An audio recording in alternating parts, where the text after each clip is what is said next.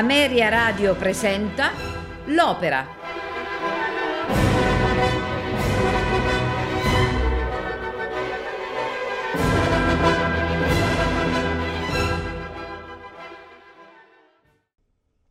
Buonasera e benvenuti all'Opera.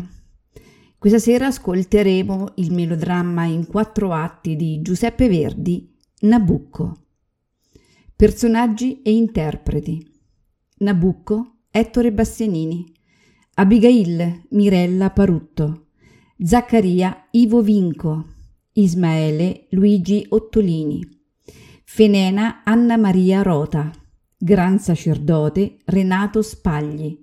Anna, Ottavia Imer. Abdallo, Enzo Guadagni coro e orchestra del Maggio Musicale Fiorentino, direttore Bruno Bartoletti. In occasione del centenario di Bastianini è stata scelta come seconda opera da presentare Nabucco. Nabucco è un eh, ruolo che Bastianini tenne in repertorio nel complesso pochi anni, dal 58 al 64. Ma dopo il, la fine degli anni 50 e un gruppo cospicuo di recite nel 61, ci sarà poi una recita sporadica e isolata nel 64. Nel 58 sarà l'edizione celeberrima con eh, la Cerquetti, la Simionato, una giovanissima Cossotto, Poggi, il grande Zaccaria sotto la direzione di Antonino Votto, con le meravigliose scenografie e costumi di Fiume, dati appunto alla Scala nel giugno del 58. Purtroppo di questa edizione straordinaria non c'è giunta nessun tipo di testimonianza.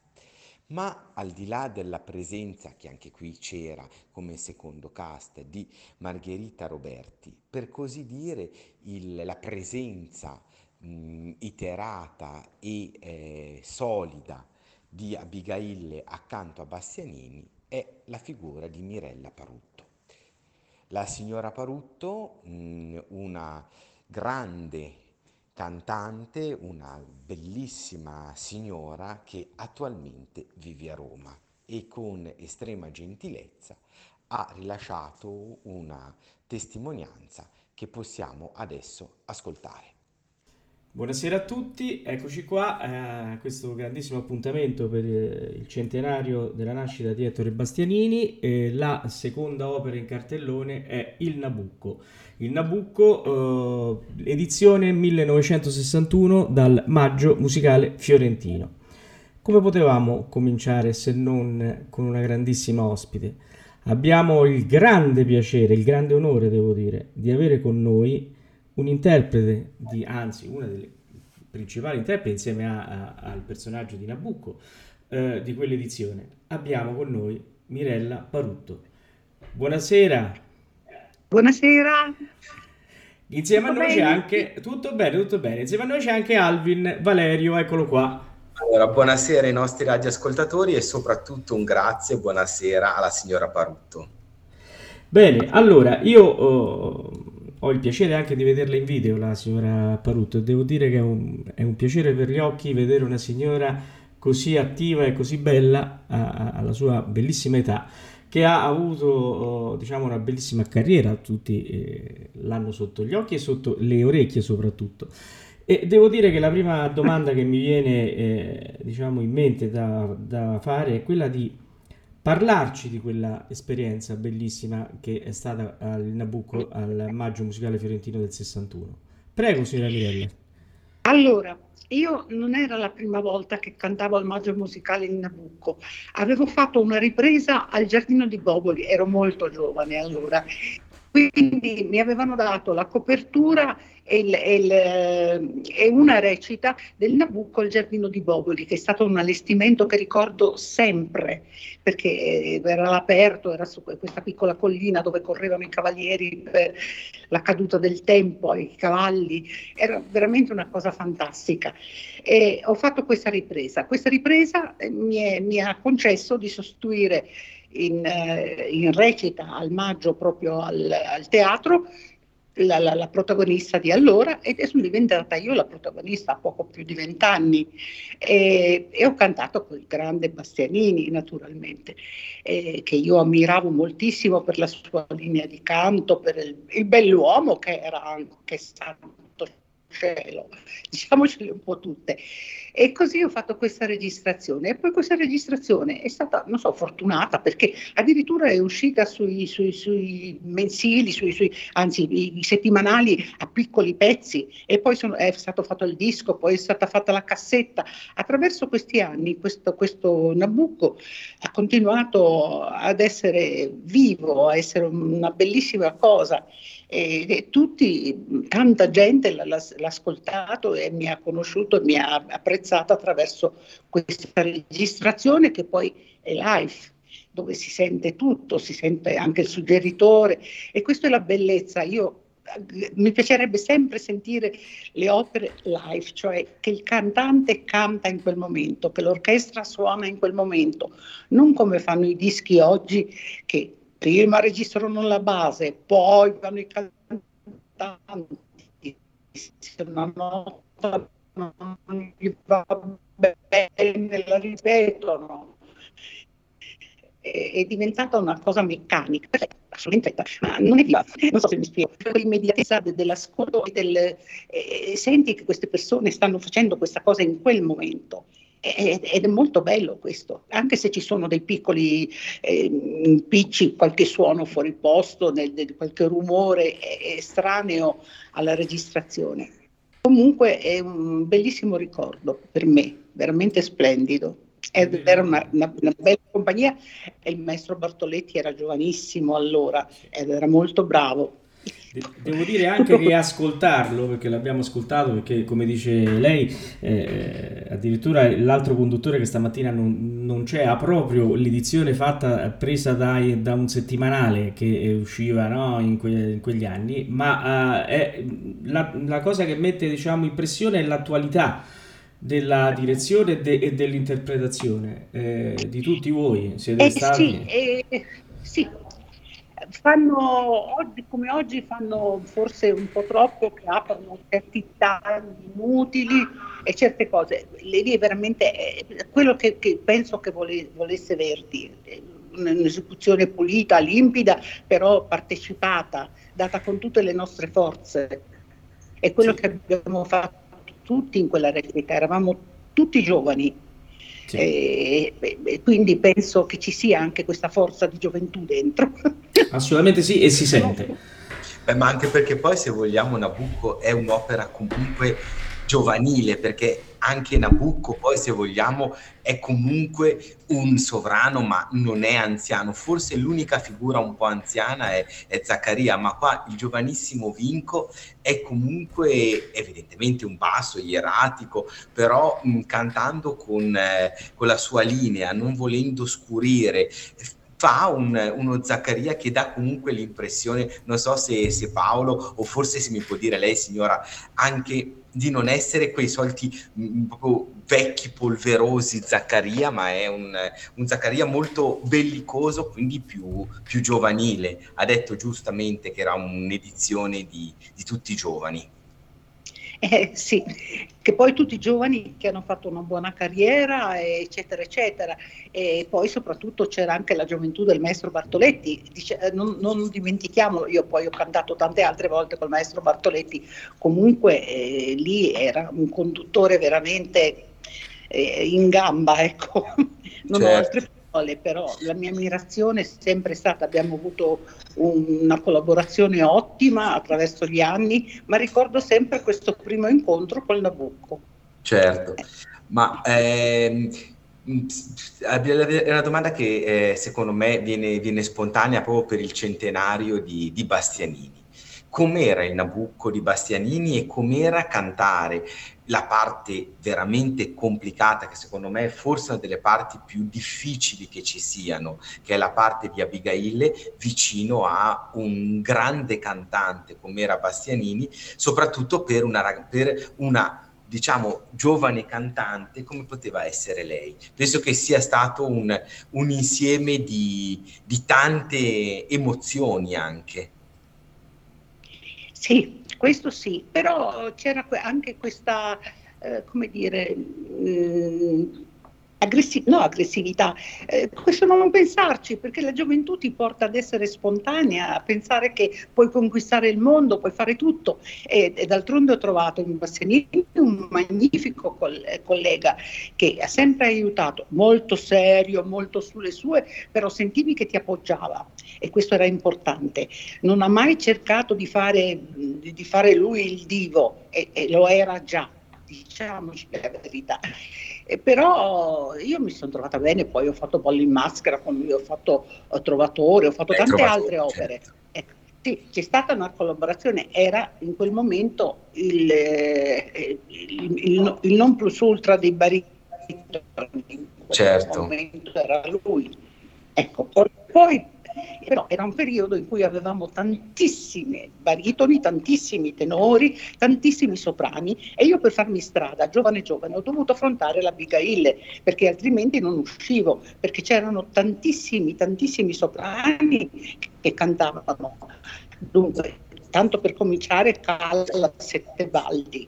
Ecco, certo. nel periodo in cui sono uscita io e poi tutto il resto perché delle voci straordinarie cantavano solo in provincia Adesso certo. c'è un'immensa di questi, di questi elementi, mancano sempre di più, quindi si converge tutto su uno o due elementi che alle volte non sono adatti per il ruolo che, che affrontano. Ah, su questo siamo d'accordo. Siamo in una fase calante, secondo me, ma sto dicendo le stesse cose che diceva il mio maestro, perciò per questo, per questo dico sto diventando proprio vecchietta, perché lui diceva oh, ai miei tempi, soprani, eccetera, eccetera.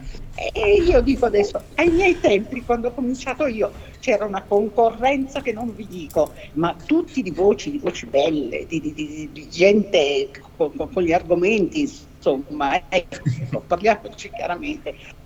Oggi purtroppo tanti non hanno gli argomenti, ma continuano ad essere lì. Tutto qui, insomma. Sfonda una porta aperta, signora. Lei sfonda una porta aperta. È una cosa che diciamo molto spesso in trasmissione.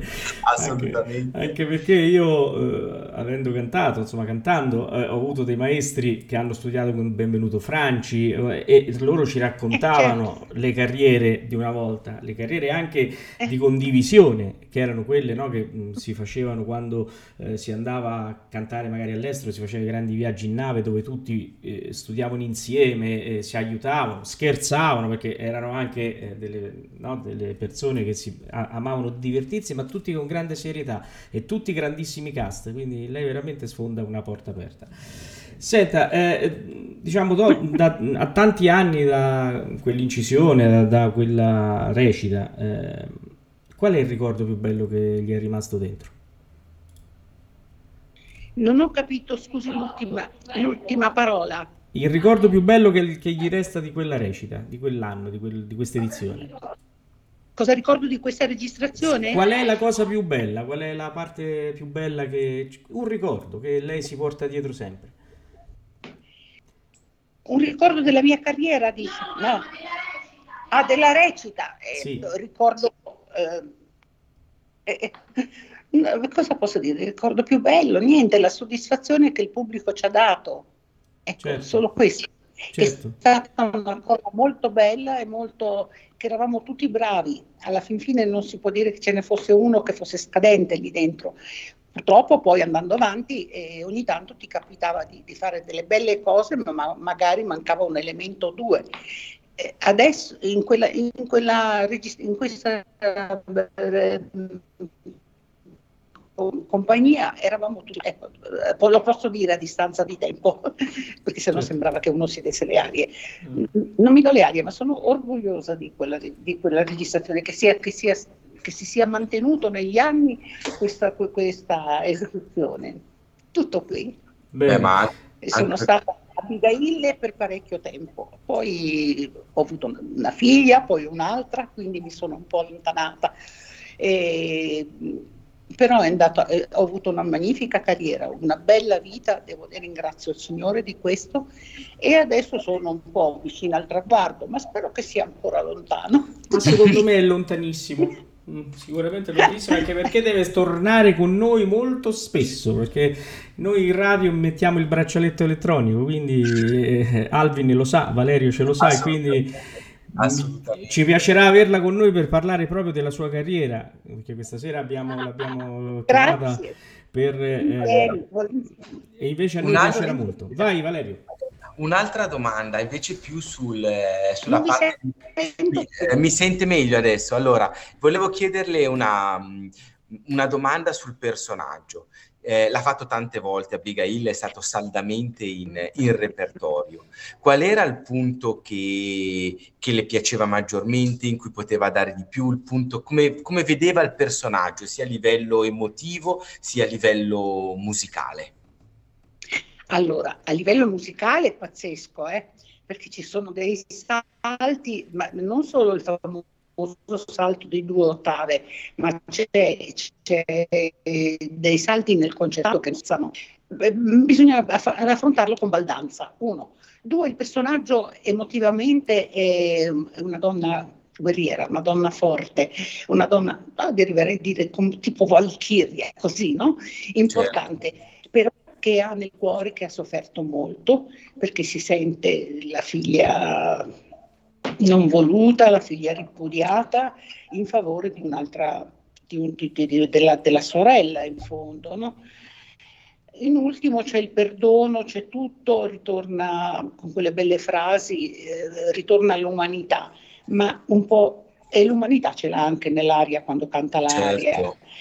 Però per il resto è una donna veramente di una forza incredibile, eh, battagliera eh, che, cerca, che, cerca, la gloria, tutto sommato, per riscattare le, le, la sua origine di, di, di, figlia bastarda, diciamo, come dicevano una volta.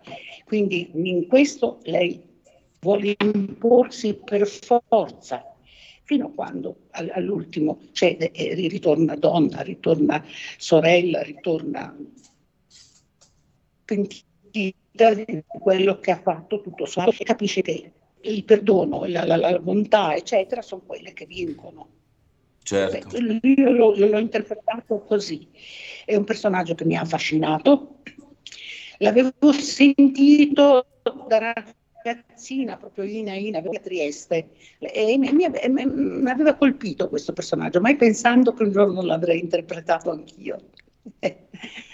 E poi c'era un grande baritono anche in quell'occasione, il padre del maestro Franci, benvenuto eh, Franci. Benvenuto Franci, accidenti. Pensate quanti anni posso avere? No. no. sono, sempre andata, sono sempre andata un po' in teatro quando, quando appena ho potuto, perché Trieste, io sono, vengo da Trieste, è una città molto musicale certo. ascoltavo, la, la, la, andavo alla società dei, dei, dei, dei quartetti, dei, concerti e, e facevo famose, i famosi venerdì musicali in casa della mia insegnante di pianoforte e cantavo qualche lead, qualcosa così e, ed era molto bello. Queste, queste tradizioni purtroppo con gli anni sono andate perse, penso anche lì perché non, non si usa più, non è di moda. E poi soprattutto siamo arrivati a una modernità anche, nel, anche nell'opera lirica che qualche volta mi piace quando riesco a capire il perché di certe regie e di certe situazioni, ma altre volte mi fa solo arrabbiare. Perciò preferisco... ma, ma questo, guardi, questo secondo me, tro- eh, eh, questa sarà la, su- la, frase che troverà più seguito perché siamo fondamentalmente tutti d'accordo. Cioè, eh una regia innovativa, se ha un senso, se dà un valore aggiunto. Ma se io che, che, poi sono del, del, del, campo riesco a capire il perché, allora vuol dire che c'è qualche cosa di vero, di utile, di, di reale, ma quando non riesco a capire perché di certe cose eh no, allora vuol dire che non stanno né in cielo né in terra. Poi la cosa che mi dà più fastidio di tutto è il fatto che quando ci sono dei riferimenti scenici, vedi Nabucco, lo trasportano in tutt'altra epoca, fanno delle cose pazzesche. Una mia allieva mi ha raccontato che ha fatto una buco in Germania dove usciva con un tagliere a righe la borsa della donna manager a dire Guerrieri hai preso il tempio. Quindi siamo veramente nella fantascienza. Assolutamente. Vabbè, e Verdi, se fosse vivo, lui diceva di non, che non voleva che fossero toccate le sue opere. Eh, eh, vede un po' che cosa ne fanno. Certo. Vabbè, lasciamo perdere un argomento che si potrebbe stare delle ore sopra a eh discuterne. Eh assolutamente, assolutamente. Eh, non so, Paolo, magari Beh, un'altra domanda. Sì, ehm, allora, Abigail, come ci diceva lei, eh, eh, fondamentalmente era, uh, è un ruolo difficilissimo, no? perché eh, sia per colore che per tecnica ci vuole una, eh, una baldanza, come diceva lei, che eh, non tutti hanno. C'è qualche altro ruolo che può assimilare a quello di, di Abigail? Qualche altro ruolo simile? Beh, eh, io non l'ho mai cantata, ma ho provato. Norma mm. per tecnica, per eh, estensione, mm, per, per, tutto, per le mezze voci, cioè è ancora più impegnativa secondo me di Abigail. E, e poi se, se, ah, la Lady Macbeth ce ne sono di ruoli che hanno, hanno dei, dei, dei, limiti molto estesi, sia, sia, vocali che scenici, sia interpretativi anche. Certo. certo. Quindi io ho avuto la fortuna di sentire, perché ero, ero, io esco dalla scuola della Scala, ho avuto la fortuna di seguire la Callas nelle sue prove e nelle sue recite, perché dall'Oggione dove avevamo le sale nostre per studiare, stavo sempre fuori a guardare quello che facevano in palcoscenico. e, e, sì, eh, beh, ero curiosa eh, certo. e mi piaceva. Certo. E quindi e ho imparato molte cose da lì, devo dire la verità. Ci sono eh, stata poco perché ho cominciato subito la carriera, ci sono stato un anno, un anno e mezzo, tempo di cantare il Mefistofele, la parte di Elena e poi venirmene via. Tutto qui.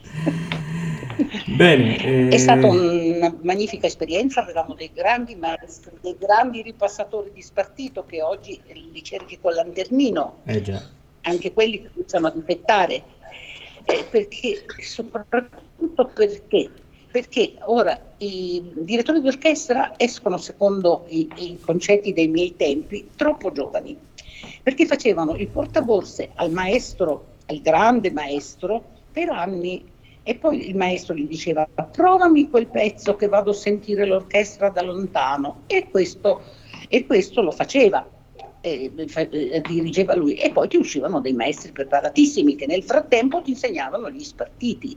Certo. Io, io so che la, la, per esempio la, il Nabucco l'ho studiato col maestro Federico del Cupolo, che era un grandissimo direttore ai suoi tempi. Eh, quindi si sente quando c'è la mano di un grande maestro di spartito. È vero, verissimo. Eh. Bene, eh, Valerio, hai altro?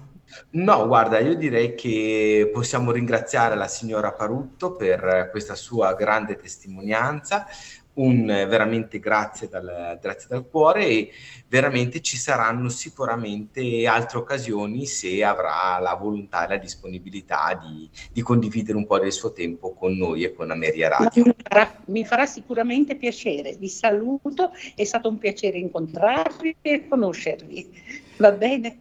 Grazie tante. Buona grazie, grazie, buona giornata. Grazie. Grazie. grazie. Arrivederci. Arrivederci, grazie. Come dicevamo, appunto, è proprio il 61 che diventa l'anno di Nabucco. Nel 59, come avete sentito nella testimonianza di Mirella Parutto, c'è un'edizione al Giardino Libopoli in cui lei, giovanissima, fresca allieva dell'Accademia alla Scala, era appunto chiamata ad avere le ultime recite a seguito di Margherita Roberti. Ma sarà proprio a Palermo, prima nel febbraio e poi nell'agosto del 61, che rafforzerà il suo sodalizio artistico proprio in questo ruolo con eh, Bastianini. Lei stessa ha parlato della giovanissima direzione di Bartoletti e evidentemente di questa gioventù che caratterizzava Luigi Ottolini, ehm, la figura appunto di Ivo Vinco, giovanissimo Zaccaria e Bastianini, diciamo il divo del momento, grandissimo baritono, ma come diceva la signora, appunto, assolutamente non divo. Nella seconda parte del 61 ci saranno due edizioni per certi versi gemelle, cioè proposte dal San Francisco eh, Festival Opera eh, con infatti il cast assolutamente medesimo sotto la direzione di Molinari Pradelli, prima in ottobre e poi in novembre, prima appunto al, al San, San Francisco e poi a Los Angeles. Dopo, dicevamo, tre anni di, di, silenzio per quanto riguarda questo ruolo, all'inizio del 64 a Strasburgo, ancora una volta accanto alla Parutto, alla Fenena di Miriam Pirazzini e ehm, sotto la direzione questa volta di Bruno Rigacci, Bastianini saluterà il ruolo di Nabucco. Naturalmente ogni volta che si sente Bastianini e Verdi si riapre il capitolo della verdianità della voce di Bastianini. Dopo tanti anni e tanta critica che ha visto eh, sempre meno eh, avere forza il concetto di Bastianini voce non verdiana, a distanza di tanti anni, già dalle critiche di Landini e di Modugno, percepiamo proprio un cambio netto di questa prospettiva. Bastianini è sicuramente un grandissimo interprete e sicuramente un grandissimo Nabucco. Evidentemente non dobbiamo cercare, gli anni erano quelli, una modalità di approccio stilistico filologico che sarà poi tipico di alcuni nabucchi degli anni 70 e in anni più vicini a noi. Il Nabucco però di eh, Bastianini, a differenza di tanti altri Nabucchi coevi, si manifesta per una adeguatezza stilistica enorme. Come ugualmente la grande Abigail della Callas, basta, basti pensare all'incisione live del San Carlo della fine degli anni 40, è sicuramente figlia degli anni 50, per così dire, ma è già grandissima e getta veramente un ponte che supera alcuni limiti tecnici, vocalici, interpretativi del ruolo di Abigail Ugualmente Bastianini, pur essendo un baritono scuro, pur venendo da una matrice, per così dire, tradizionale e evidentemente essendo vicina alla impostazione che era stata di altre voci toscane, basti pensare a quella di Becchi oppure sempre di quell'ambito, eh, quella di Silveri, due grandissimi baritoni, interpreti di Nabucco, abbiamo una volontà però molto più stilizzata e questo è sicuramente l'elemento che caratterizza tutta la proposta scenica di Nabucco. Se noi ascoltiamo infatti il primo atto, abbiamo una dizione talmente scandita e un'autorevolezza di accento fin da di Dio che parli iniziale in cui si manifesta lo spirito guerriero per dirla alla Foscolo. E questo spirito guerriero è quello che, secondo anche la critica di ehm, Maurizio Modugno, che caratterizza il miglior ehm, Nabucco di Bastianini. Sicuramente di livello altissimo è Tremi negli insani.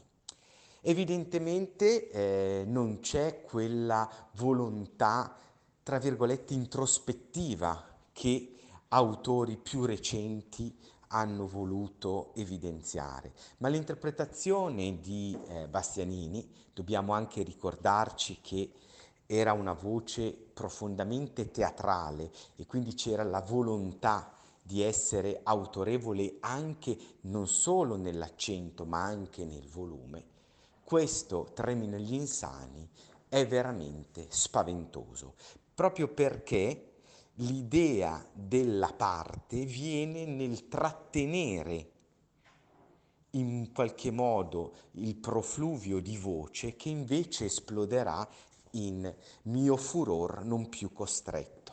Il contrasto quindi voluto da Verdi è presentissimo e veramente lo spessore, la timbratura eccezionale di questa voce dà a tutta questa sezione del finale primo uno spessore davvero inusitato.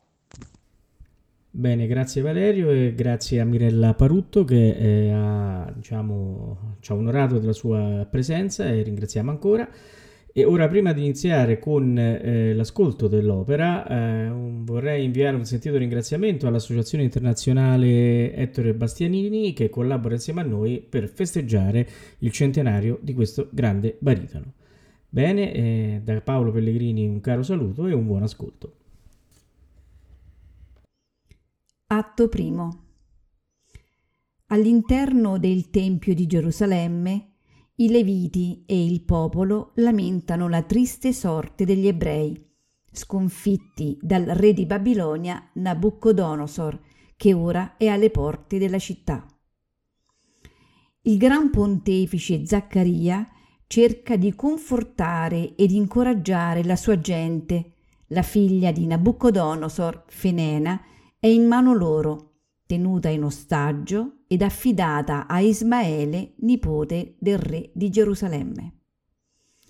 Ma il giovane Ismaele è sul punto di tradire il suo popolo, lasciando libera la prigioniera, perché un giorno a Babilonia egli stesso, prigioniero, era stato liberato proprio da Fenena, di lui innamorata.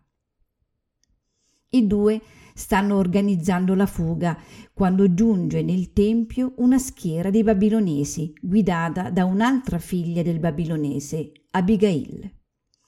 Anche Abigail è innamorata di Ismaele e minaccia la sorella di riferire al padre che ella ha tentato di fuggire con uno straniero, ma alla fine si dichiara disposta a tacere a patto che Ismaele rinunci a Fenena.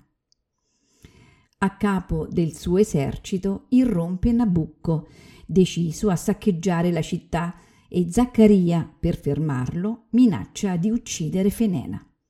Ma Ismaele si oppone, strappa la giovane dalle mani del grande sacerdote e la consegna, salva, nelle mani di Nabucco.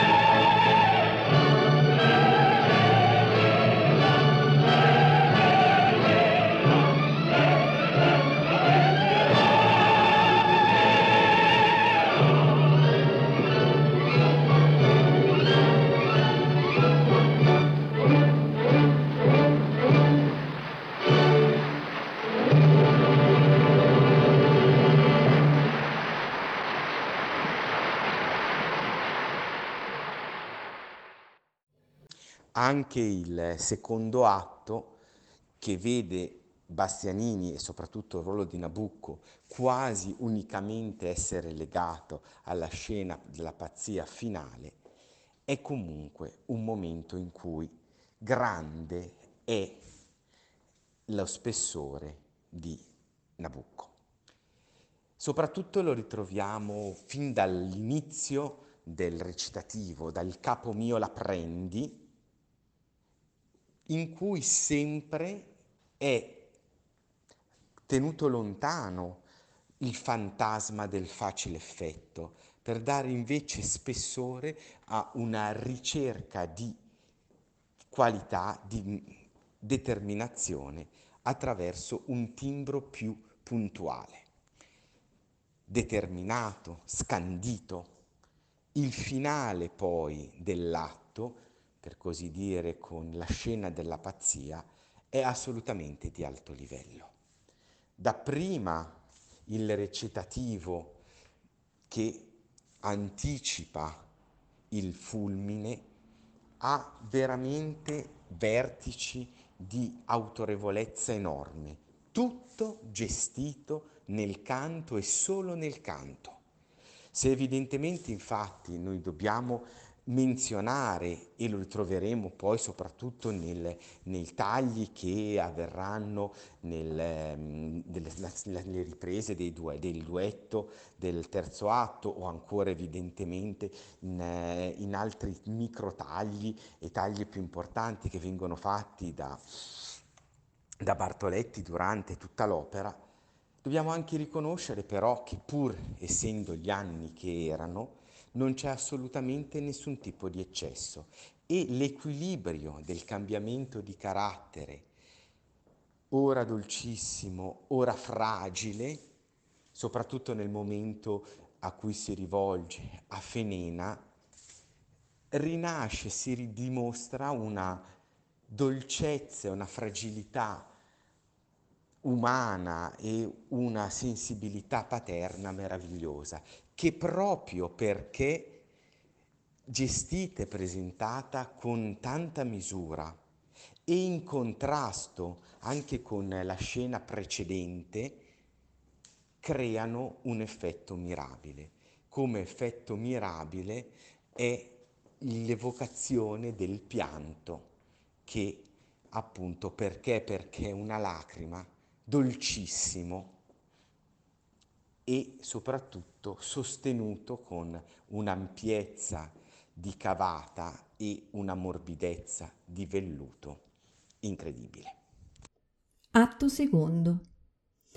Alla reggia di Babilonia, Abigail è venuta a conoscenza di un documento che rivela la sua vera identità. Lei non è la figlia di Nabucco e la sua erede al trono, ma solo una schiava.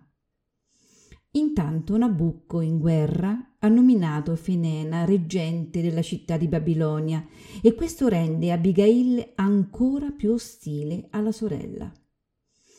Il gran sacerdote del dio Belo riferisce che Fenena, per amore di Ismaele, sta liberando tutti gli schiavi ebrei e Abigail vede in questo l'occasione per usurpare il trono di Nabucco.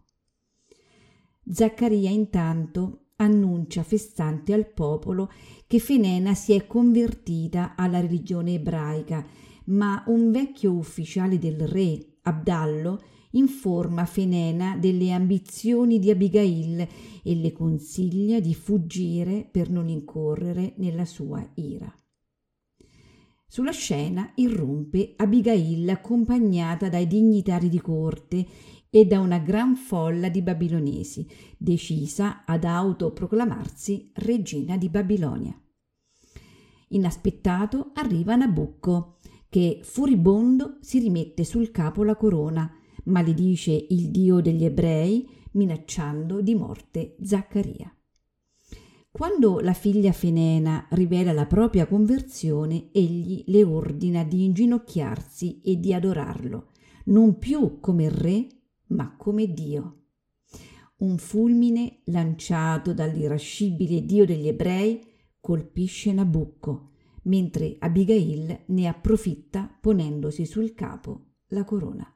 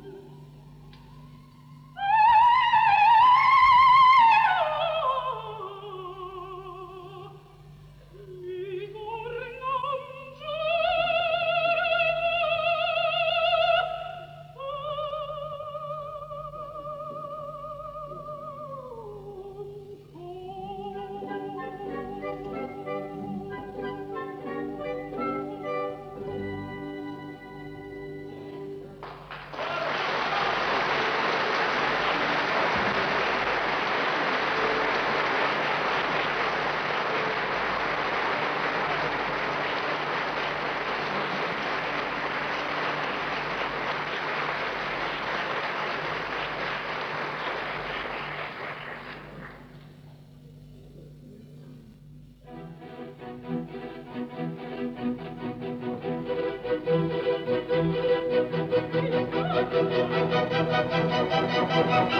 you.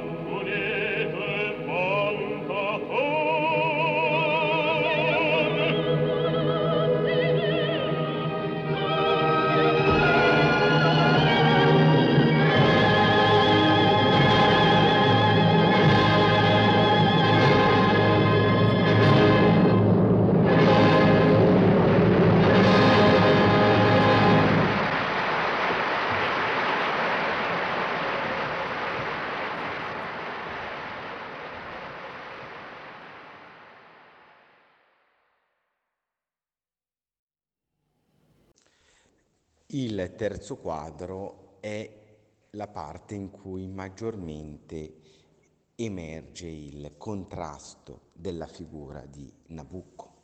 Da una parte infatti è ancora sovrano o con il breve dialogo di inizio con Adballo vuole proprio dare l'impressione di essere ancora sovrano la prima parte della scena e del duetto con Abigail è proprio l'attestazione di questo che culmina nel tempo di mezzo in cui appunto c'è eh, la volontà di ribellarsi da parte di Nabucco, ma la consapevolezza di essere ormai prigioniero fa scattare il momento del, del cantabile, della fragilità dell'uomo che appunto è De Perdona. Di questi tasselli Bastianini esprime in maniera altissima soprattutto i primi due, cioè quello del guerriero che vuole inizialmente nascondere la sua fragilità e abbiamo infatti un eh, recitativo con Adballo che di solito passa, non dico in secondo piano, ma non come i grandi momenti, ma in Bastianini sì. Debole sono, è vero, tutta questa parte ha un colore malinconico che difficilmente c'è dato da ascoltare con eh, Donna chi sei? E tutto si gioca ancora su questo accento che vuole marcatamente essere forte per attestare nuovamente ancora, nonostante il, essere stato colpito alla follia, la sua forza evidentemente è più fragile a livello interpretativo rispetto al recitativo. Come sempre alto è il livello, ma non ha una colorazione particolare il finale. Sicuramente si apprezza il canto, sicuramente si può apprezzare una buona direzione di Bartoletti e evidentemente una volontà introspettiva di livello, ma di questa grande sezione centrale del terzo atto, forse proprio la vera impronta dell'artista che si libra sopra una elevatissima edizione, ma che dà veramente significato, è proprio il recitativo di inizio. Atto terzo. Nei giardini pensili nella reggia di Babilonia, Abigail sul trono riceve gli onori di tutte le autorità del regno. Nabucco viene firmato dalle guardie mentre tenta di riprendersi la corona. Nabucco, colpito e accecato dal fulmine, è rimasto inebetito e mentalmente instabile. Di questo ne approfitta Abigail per fargli convalidare con il sigillo reale la condanna a morte per gli ebrei.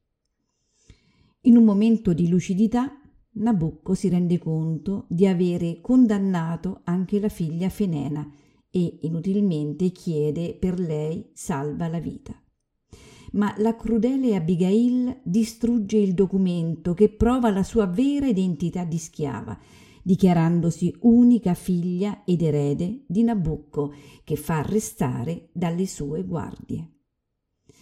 Sulle sponde dell'Eufrate il coro degli ebrei invoca la patria lontana ed ancora una volta Zaccaria consola il suo popolo con una profezia e li esorta ad avere fede nel loro Dio.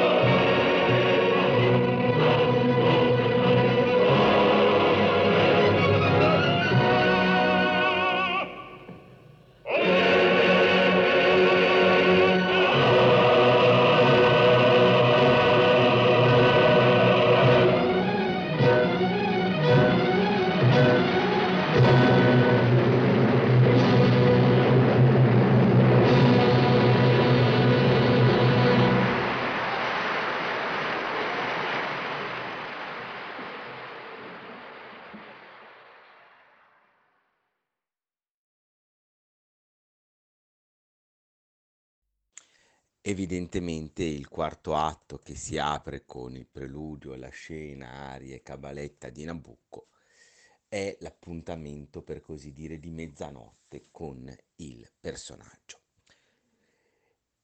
In- anche in questo caso il eh, recitativo viene scandito con la maestria, la modalità aulica, l'accento che siamo abituati a riconoscere nel miglior Bastianini.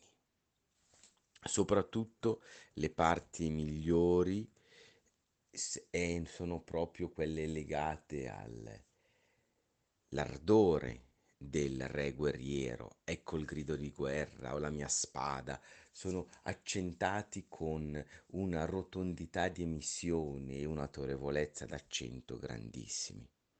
Ma proprio perché quasi inaspettato, sotto la dura scorza di questo re guerriero, si mostra la fragilità dell'uomo e del padre.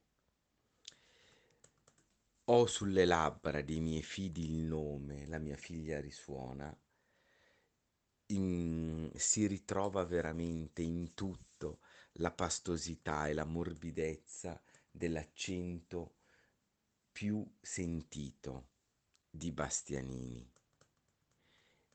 Meno felice è il finale del recitativo, ma grandissimo è Dio degli ebrei, perdono.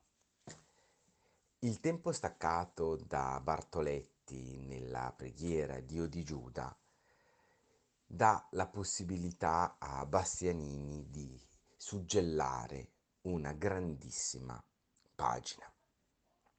Grande perché la morbidezza vocale si dipana perfettamente nella cantabilità di questa pagina che ha in sé una profonda radice mh, mm, donizettiana. Ugualmente nel finale però c'è tutta la autorevolezza dell'accento verdiano e quindi sicuramente un'esecuzione di, di livello.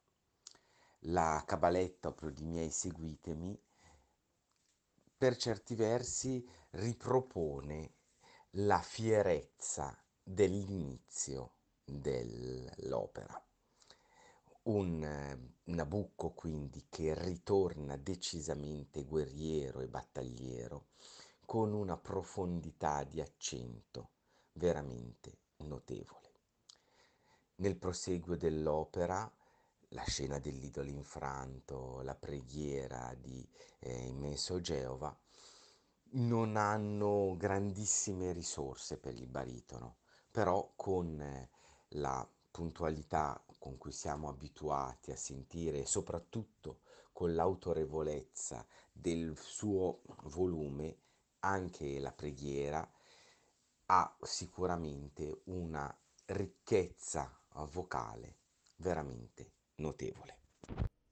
Atto quarto.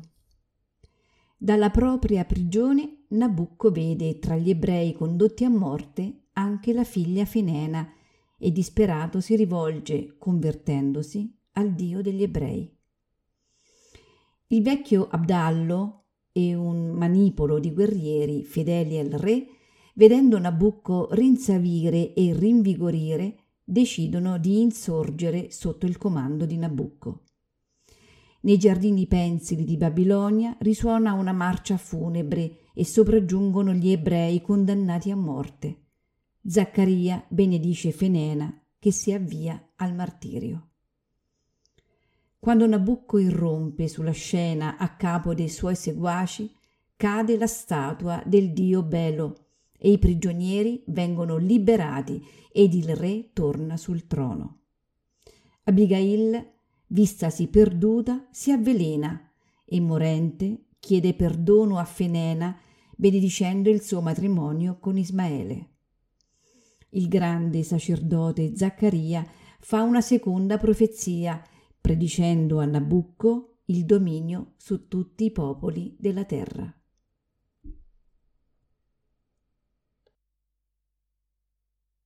miei